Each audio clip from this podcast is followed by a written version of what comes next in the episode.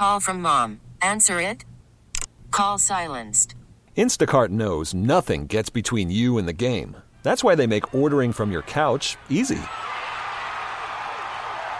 Stock up today and get all your groceries for the week delivered in as fast as 30 minutes without missing a minute of the game. You have 47 new voicemails.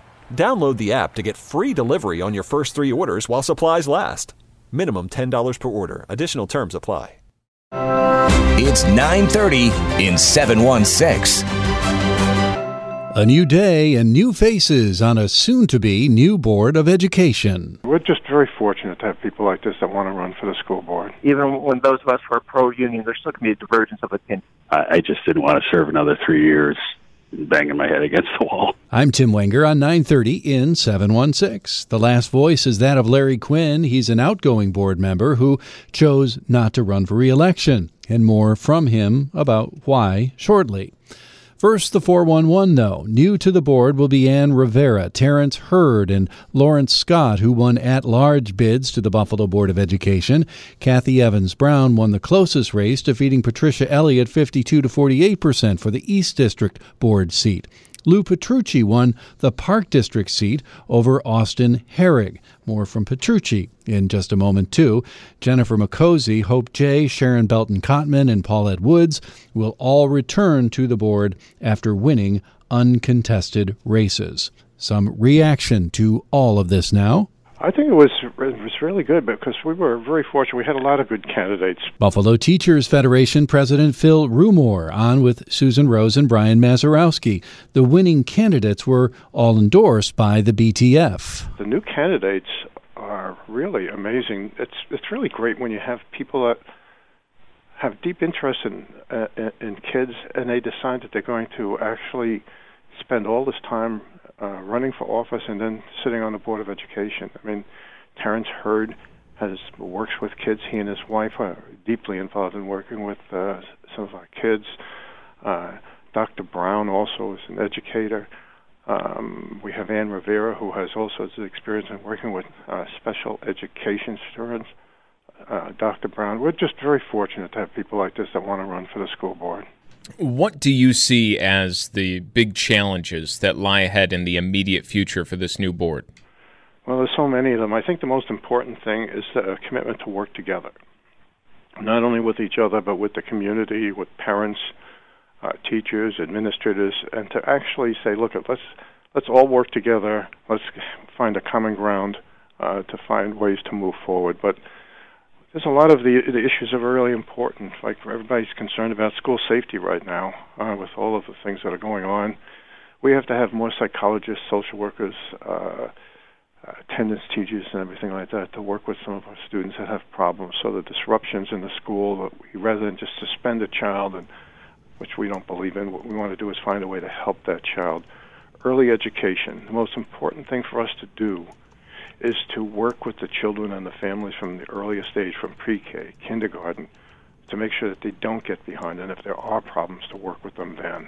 There's just so much that we have to do, but we have to do it by listening to the parents, listening to the teachers, listening to the teacher aides, and then finding a common ground. That's critical. You know, Phil, with the returning board members who were uncontested and the new members that we just mentioned with you, and you seem to know them, do you think this board can work together?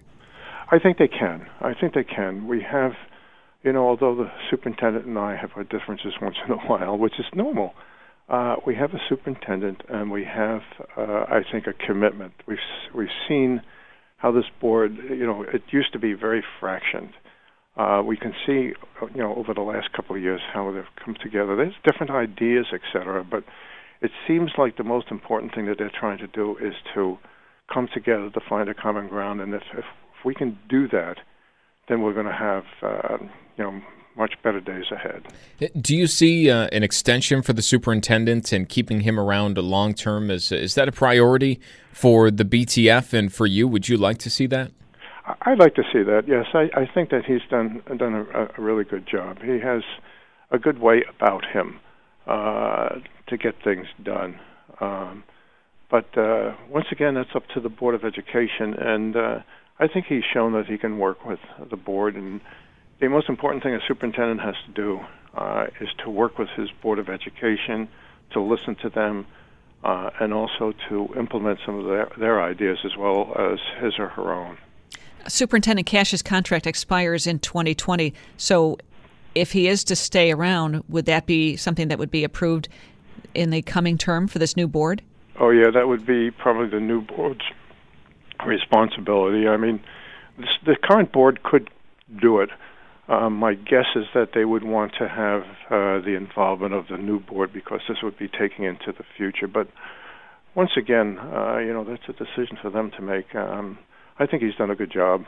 Uh, and let's face it, it's like anybody. If uh, they're not doing the job, they can be replaced. But right now, I think he's doing a good job. But not everyone is on board with the new board. This was a uh, complete takeover by the teachers' unions. Outgoing member Larry Quinn has concerns, and that's exactly why he chose to leave the board. And as you'll hear, says he'll work in other ways to force some change. I, I just didn't want to serve another three years banging my head against the wall. I think there's other ways to to change this thing and make it better, but being on the board was was not really a viable one. Well, what about the balance of the board now going forward uh, as of July 1st? What will it be like? This is a complete takeover by the teachers union. I can't think of, you know, maybe with the exception of Sharon Cottman a little bit, there's not a single independent voice on this board. Uh, that's the first time, uh, you know, that I can ever recall that in a long, long time. I mean, this is, I mean, it's unreal what does that mean for this board going forward? You say it's, uh, and it was all teacher federation endorsed candidates who won those seats. Um, what do you see that meaning as far as decisions being made? This is is a complete uh, partner of the New York State teachers in BTF, and, and uh, you know, so is Mecozzi and and Paulette Wood. So you, you have no, not one single independent voice on this board um, what it means is that you're the, the district needs change badly, and all you have to do is look at the result for children. I mean, we we, we have not moved the needle. There's so much violence uh, in and around schools in the neighborhoods. It's just it's a terrible situation. Which any rational person would look at it and say this needs a big major overhaul.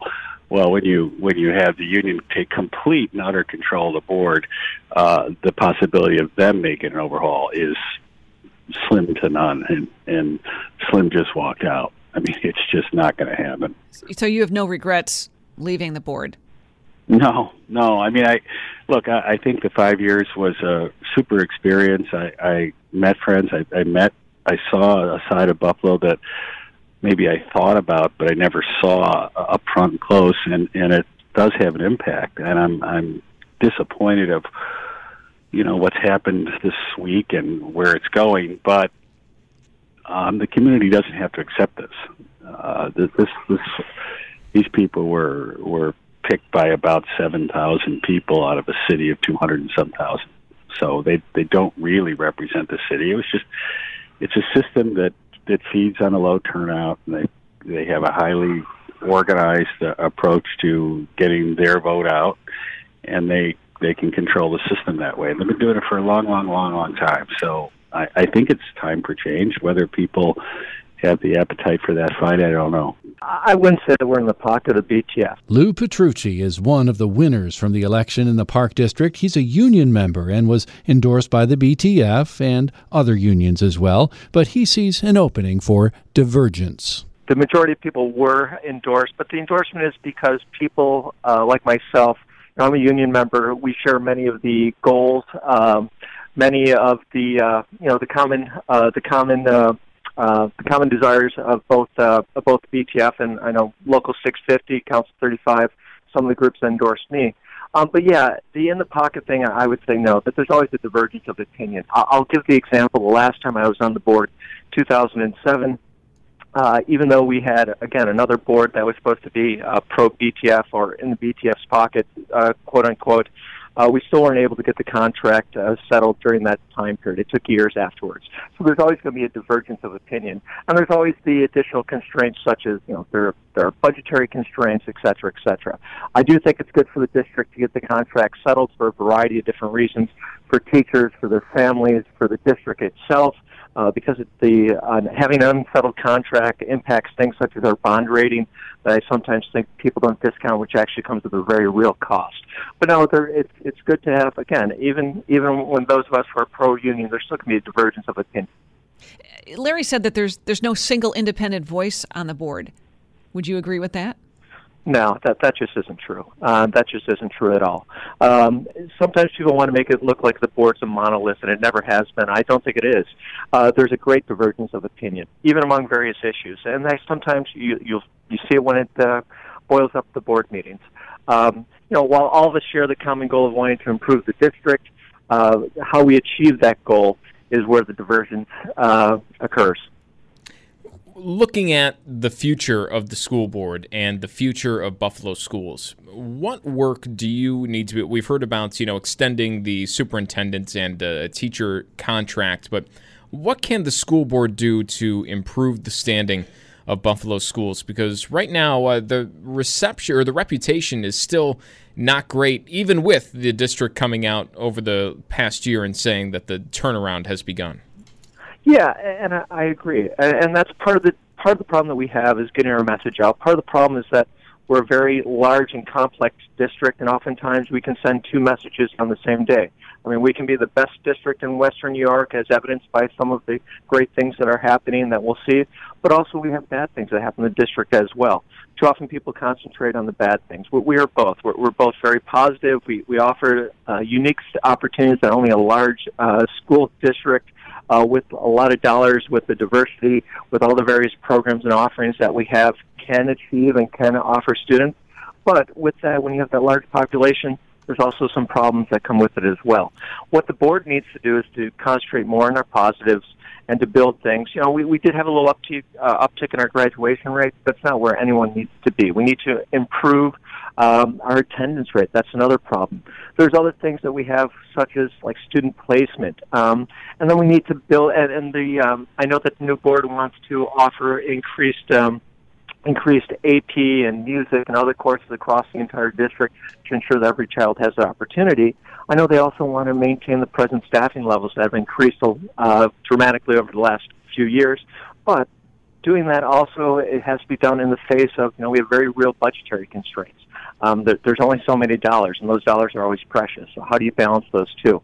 Uh, the other thing is that we need to build upon success in the district and to kind of, you know, such as the uh, educational bargain, which made parents one of the cornerstones of this educational process as they should be. That was a positive thing. Our community schools, our family days that we've been doing at the, at the zoo and the uh, science museum, uh, the parent summit, all these things have uh, have increased our parent and family engagement and we're starting to see those results. We're building a different type of district, but it's it's a slow and arduous process, and we have a a long history of negative press and people saying and and some poor and low achievement um, that we need to turn around, and it's not going to be done quickly, but we're working constantly towards that goal of improving all students and the district as a whole. We'll see how this board conducts business when it is formally impaneled.